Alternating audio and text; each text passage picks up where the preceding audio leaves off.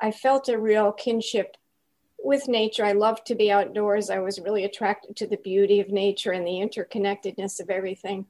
Dear listeners, I am Jean Frankie Guerrier, the host for the show Talking with Frankie.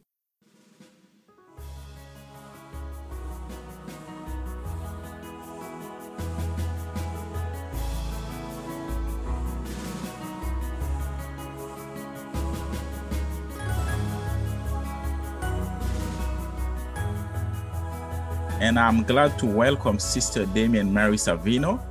Sister Mary Savino, welcome to Salt and Light Media and to the show Talking with Frankie. How are you doing today? Thank you very much, Frankie. I'm very fine today. Okay. Sister Mary Savino, you are a Franciscan sister of the Eucharist, and currently you serve as the Dean of Science and Sustainability at Aquinas College in Grand Rapids, Michigan. Yes. In this position, you see the biology, chemistry, physics, geography, and environmental studies departments and the College Center for Sustainability. You receive your Bachelor of Science degree in biogeography from McGill University, your Master of Science degree in soil and plant science from University of Connecticut, your Master of Arts degree in theology from the Catholic University of America, and your PhD degree from the same university. You have lectured and written right there now on Laudato Si and creation care, as well as on themes related to ecological restoration and resilience theory, ecological health, ecology and theology, and science and faith. Sister Mary Savino, this is a rich and great diversity of studies and works. What led you to follow each of these? I would say, well, uh, a combination of things my heart and then when i began to discover a franciscan calling my sisters the franciscan sisters of the eucharist really encouraged me to stay in this field and to develop it more in light of our faith so i had a natural science affinity and they wanted me to stay in science so that right. i could speak to scientists but also to combine it with our the faith uh, you know, so that we have the fullest understanding of what's going on in the natural world now. Yeah. And you work on a documentary series called Creation with Salt and Light TV. Can you talk briefly about this collaboration with Salt and Light? That was a wonderful collaboration. I believe we started in 2010, completed it in 2015 or right before the Holy Father's encyclical came out, Laudato Si this was um, so and we were looking at the question why should we care about creation? And so we looked at it and we highlighted basically six different principles the last one being integral ecology which was the term is the term used so centrally in laudato si and we traveled around the country looking at case studies so bringing the science into dialogue with the theology. So we had Cardinal Turkson involved, a number of different theologians who have who have addressed the question of ecology. And then we just looked at some case studies of where people are trying to demonstrate certain principles like respect for creation or awe and wonder or the groaning of creation. What does what do we mean by that? So yeah. it was a wonderful collaboration. I worked with Deacon Pedro, the producer, yeah. and um, it was nothing I had done before, but I'm actually really convinced that the media, that kind of media, is pretty effective for getting the message out. It's, yeah. it's a, at least another way in addition to academics and education. Talking about your collaboration with Salt and Light Media, especially with Deacon Pedro, you mentioned a couple of times Laudato Si. Would you like to speak more about what is really Laudato Si? Laudato Si is the Pope Francis's encyclical on care for creation. And the first words of the encyclical are why it's given that name, because he uses the vernacular Italian that St. Francis of Assisi used in his Canticle of Creatures. So it means praise be to thee. And then Francis goes, St. Francis goes on to say, you know, for brother wind and sister moon. Um, yeah. And then the subtitle is care for creation. And that I find really intriguing. The first time I read it, which was when I was on the set with Salt and Light, we were getting ready to film our last episode. I realized that that word care was used many times throughout the encyclical, much more than the word stewardship. And then later, I read uh, a piece by Cardinal Turkson in which he refers to that. And he said that was very deliberate because care means something more than stewardship. It means it's something coming from your heart that, um, and it means you want to help heal this earth. You, it's it's a more of a um, almost an effective, an emotional, in addition to a scientific um, approach. So care, I think, is very critical for understanding the encyclical. We want this to come out of our love for creation. Yeah, so it's a very challenging encyclical. And how can one fit Laudato Si in the spirit of the church social doctrine? Yes, well, in the very beginning of the encyclical, Pope Francis says, I am adding this to the social doctrine of the church. So right. he is specifying. Okay. And um, now, what is the social doctrine of the church? Ultimately, it goes back to who God is and how God has revealed himself to us as a relational being. So, the Trinity, Father, Son, and Holy Spirit. And everything that we believe in our Catholic faith comes out of that relationship of love in that relational God. So, therefore, our social teaching governs our relationships because we are relational beings created in the image and likeness of God. We're not individual monads, we relate to others. And so the social doctrine just governs how those how we handle those relationships. And I think the three key relationships in Laudato Si are care for God, care for our neighbor, and care for the earth. And in paragraph 66, he he specifies that and then keeps coming back to that. So it's in the social doctrine of the church helping us know how do we bring those three relationships together. And they should be relationships of love. Where they're broken, where the relationships are ruptured, say with creation or with our neighbor, then we need to embark on a path of reconciliation. And ultimately, that will heal nature and rela- in our relationships with others and with God. And this is not an easy message to embrace in our time, in the modern time. And what were some of the consequences of the reception of Laudato Si? This, uh, and I might not have the full picture here. Perhaps I have a somewhat, I, I might live in a bit of a bubble, although I'm in con- conversation all the time with students and young people. I think it was perhaps you might call a mixed reception in my mind, it was a, just a beautiful document. I stayed up all night reading it. I felt like it's so comprehensive and it really covers all spectrum of what we believe as Catholics, and yet it advances the teaching regarding our responsibility for the created world. I think some you might say who are, and I don't like to characterize this way, but perhaps those who are a little more traditional Catholics maybe felt some skepticism. They they weren't sure if it was going to be compromising any of the other moral teachings, then some who might be maybe more liberal or progressive thought, finally, we have something, you know. But actually, when you read the document, it satisfies both concerns. Okay. um, so I think that mixed reception might have been somehow fed by the secular media a little bit too. But yeah. it it definitely you know, like the, the Holy Father's talking about preserving creation, but that means human life, right? So all the teachings regarding the sanctity of life, he mentions in this, he is, you know, mentions a very strong statement against abortion, against policies regarding population control, which are sometimes advanced by certain ecological programs. And yet at the same time, he's also talking about the intrinsic goodness of creation and the need to preserve creation and the need for new economics and social policies that that do work on an approach that would preserve creation or enhance, even enhance the the way that we use our resources and the way that we relate to creation. And there are some powerful sentences in that encyclical. For example, in paragraph 49, the Holy Father says that a true ecological approach always becomes a social approach. It must integrate question of justice in the based on the environment so as to hear both the cry of the earth and the cry of the poor.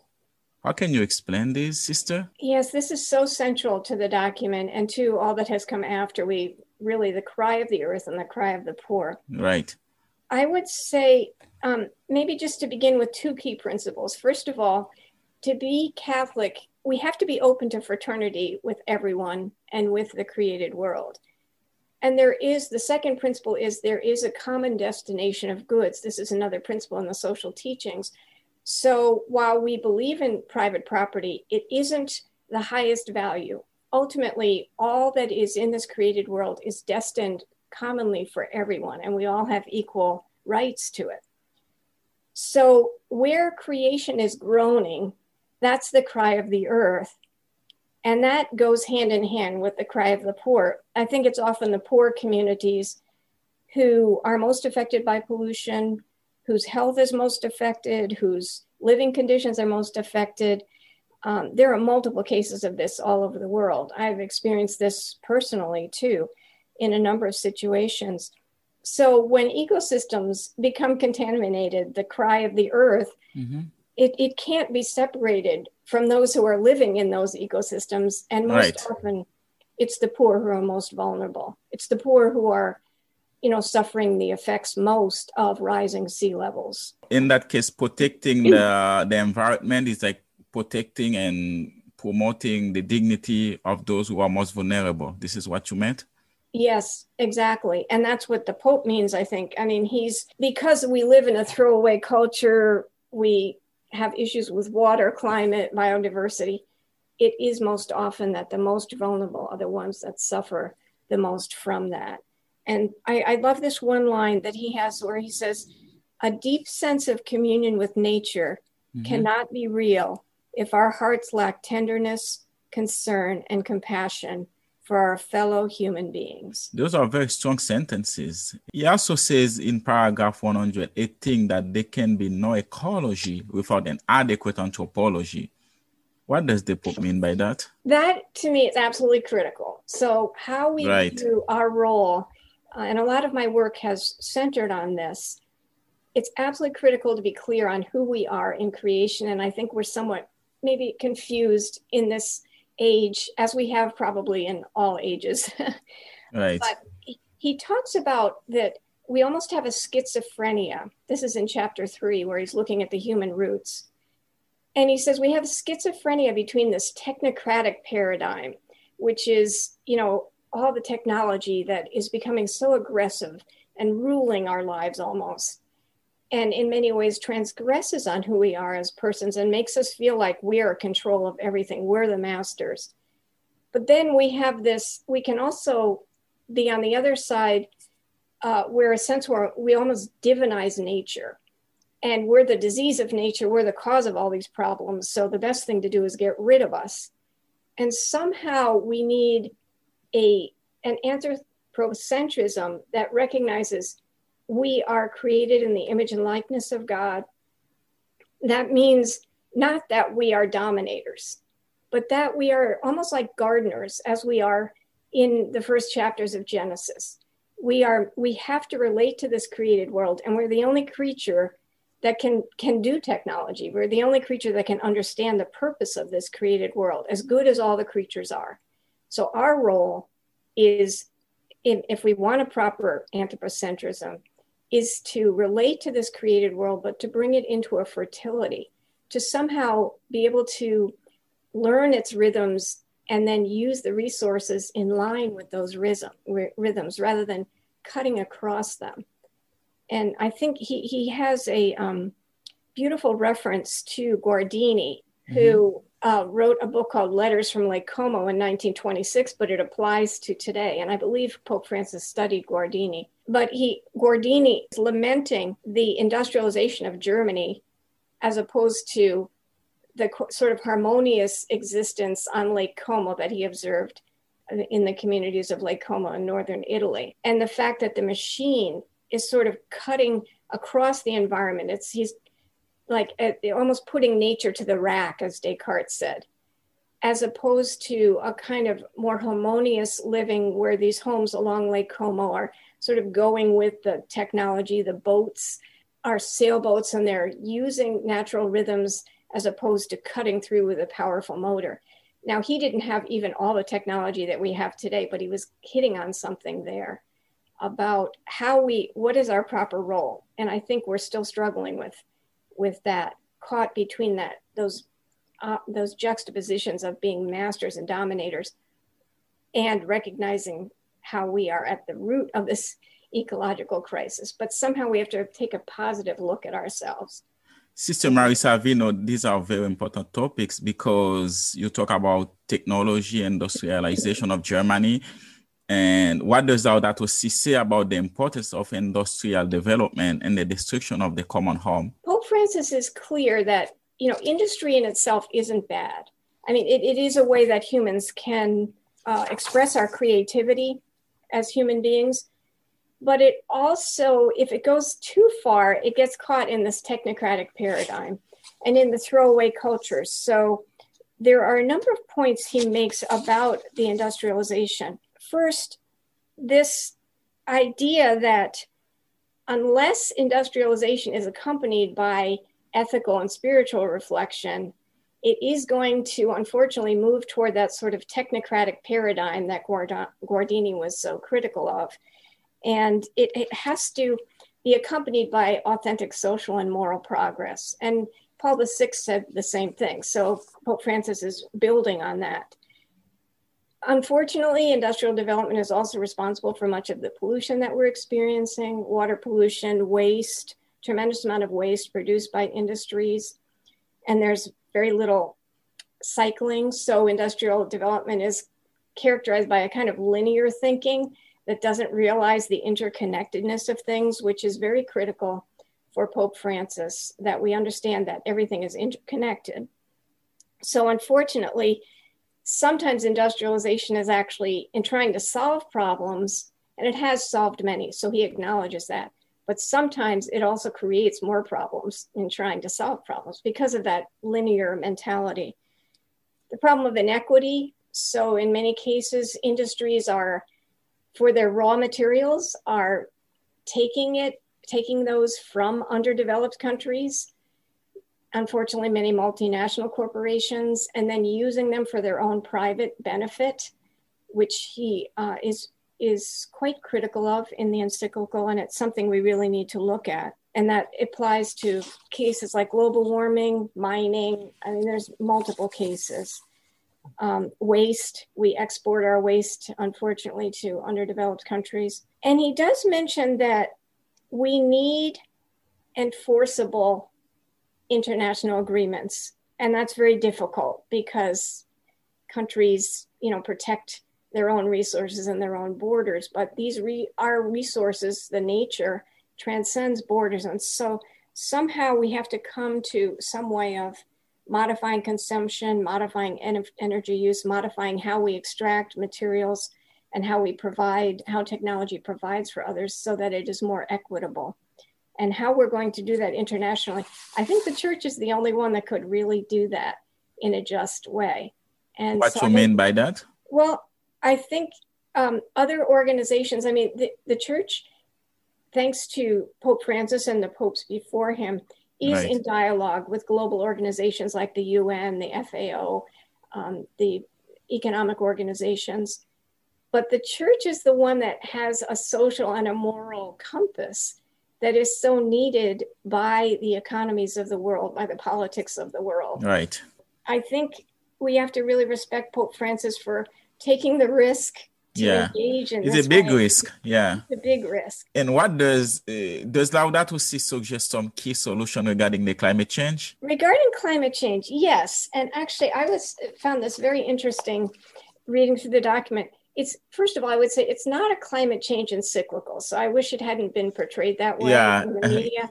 it's so much bigger than that. Well, but, can we find something on that on encyclical? Yes, we can, which is really wonderful. So first of all, he acknowledges the science of climate change. So it is one of the key issues of our time, and he acknowledges there is really an issue. So, let me just say before I get into some of the political or economic solutions, which are more toward the last few chapters, I think in the beginning he speaks about the human roots. So repentance is definitely one solution we need to work on. So, how in relation to climate change have we transgressed on our relationship against others, especially the poor, and against the created world? And I think we really need to look at that disfigurement and find a way to repent. And so the document is very strong on that message of reconciliation. And there would be concrete ways that we can actually examine our consciences and begin to at least come to an awareness of what we've done. And then that would lead us to some actions that we can take. So we need repentance and reconciliation so that we can overcome this issue. We most definitely do. We need to recognize the climate as a common good. So again, the universal destination of goods belongs to all, it's meant for all. And so it's a global problem and we have to recognize that that nature of it. He does give some some concrete solutions though. We have to move away from highly polluting fossil fuels especially coal, but also oil and perhaps in a lesser degree gas. Um, and that needs those need to be replaced. And he does mention the promise of, of solar technologies. He speaks about if until we can make this transition, because it might take time, it is legitimate to use other to use, say, gas as a transitional fuel while we move over to more renewable technologies. And that political realism needs to to call for transitional measures and technologies and to recognize that we need that. Um, at the same time he also talks about ways of conserving energy that our politics and economics need to support those the diminished use of raw materials um, removing products that are not energy efficient from the market so he, he mentioned some real concrete solution there improving our transportation systems so that they don't use as much energy and produce much carbon as much carbon dioxide. Same thing with our construction of buildings and such. We also need some mechanisms for looking at how we pay for the costs of this energy transition. And that's where international development specialists and economists really need to look at that because the poor countries should not be expected, according to Pope Francis, to pay the same burden. They simply can't do it. So he does talk about what he calls differentiated responsibilities in relation to climate change. That basically the the more the larger, more polluting countries, and we are because we are much higher consumers mm-hmm. of, and producers of carbon dioxide, need to take a, a higher responsibility for solving the issue of climate change. Yeah.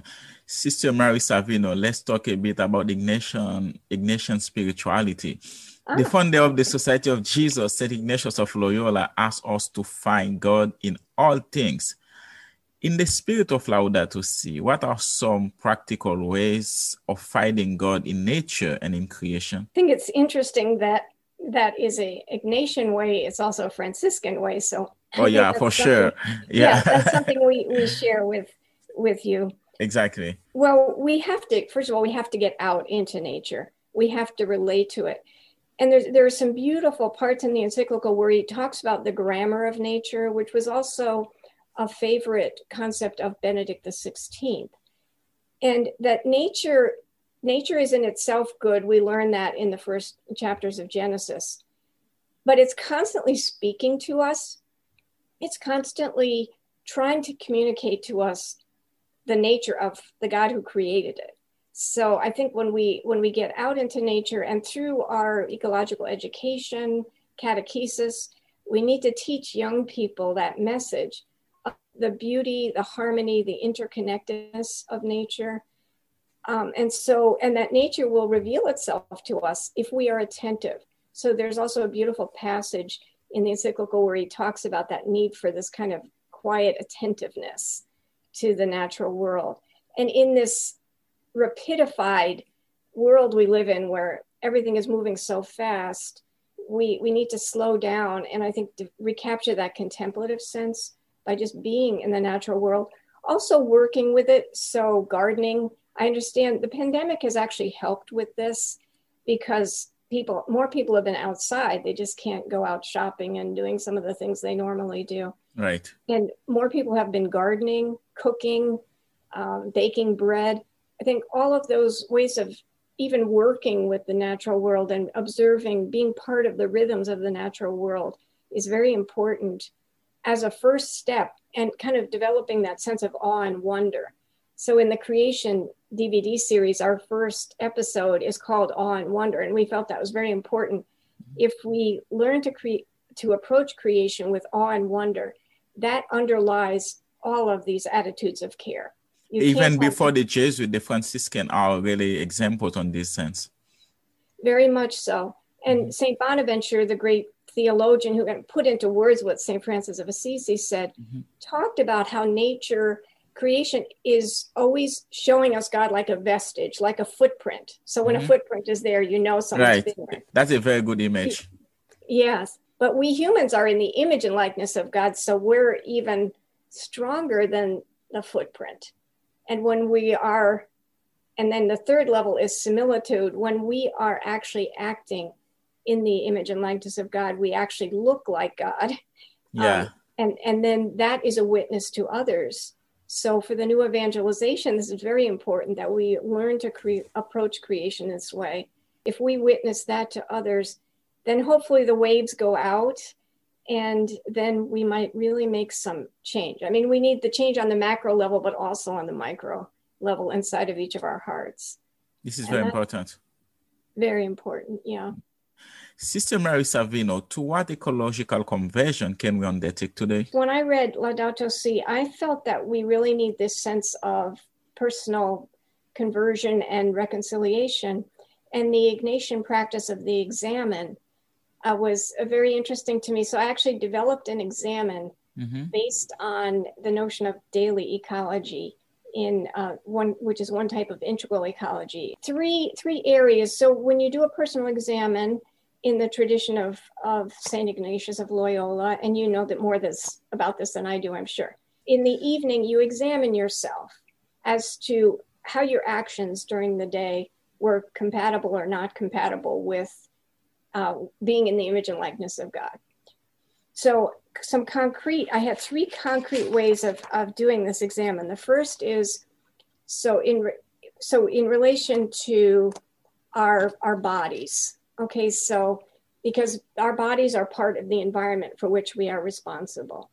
And so, how did I treat my body today? How did I treat the bodies of others? You know, and it could be was I violent or was I mean? Uh, was I running away from someone who I, uh, I am repulsed by? Um, and then our surroundings, our environment. And so, in some cases, that could be if you're a farmer, that would be how did I treat the land of my farm? If you're a student, it could be how did I treat the land of my dorm room? Is it a mess? Is it, you know, is it reflecting something of the order and beauty that is is in the world around us? And that it's very important that what is in our exterior reflects something of what is in our interior. So it's important that we, with our bodies and then the exterior world, that we represent and integrity there. That's part of integral ecology too. Um, and then, so our physical spaces, our bodies, and then our actions. So how how do my daily acts flow from a sense of attentiveness, that beautiful attentiveness, or am I always in a rush and sort of reflecting the rapidified industrialized culture? Right. Or am I caring to someone? Or am I do I have a throwaway mentality, which affects not only my physical waste, but how I treat others. Do I just, did I just throw away somebody that I didn't really think was important or wouldn't get me where I need to go or, or was annoying me or whatever? So to look at that, those daily actions, if they're flowing from a sense of care for our common home and for others, or if they're flowing from that sort of industrialized throwaway um, mentality, rapidified mentality. So, um, and I have found that to be a very helpful examen to do that at night. And I, I attribute it to Pope Francis and the encyclical. Right. This is very interesting. Any final thoughts, Sister Mary Savino? Well, I think, I think now maybe just to say that the Fratelli Tutti, the encyclical that just came out on fraternity, and Laudato Si, they go hand in hand. Laudato Si certainly speaks about fraternity, and Laudato Si has to do with fraternity with creation, brother, sun, sister, moon. How is creation a brother and sister to me? And they're both very challenging encyclicals, challenging us to that higher level of fraternity. fraternity with God, fraternity with others, fraternity with creation. And yet, I think they are absolutely what the world needs right now, both on a macro level and a micro level. We will all be much happier, much, much able, more able to care for one another if we can grow in that sense of fraternity. And um, so I, I hope that that all of your efforts in the media too will help others to learn about this so that by being educated on the need for fraternity, it might actually gradually change society. I always tell my students that, you know, they, they will say, well, what difference does it make if I put, you know, one thing in the recycle bin? A million people are just dumping it in the trash. And that's true. However, right. if you do it and someone sees you do it and then they do it, and then it, eventually a million people do it, then it makes a big difference. Pope Francis in the encyclical says, even if only you do it, if you're doing it as an act of love, that is a virtuous act, a holy act, that is an act of fraternity. And so I think it's important we have to start with that act of love and then hope that it goes out into the world from there. Thank you, Sister Damien Mary Savino. You can subscribe to Talking with Frankie on Spotify, iTunes Music, saltandlight.org, and our Facebook page, Talking with Frankie. Many blessings. Bye bye.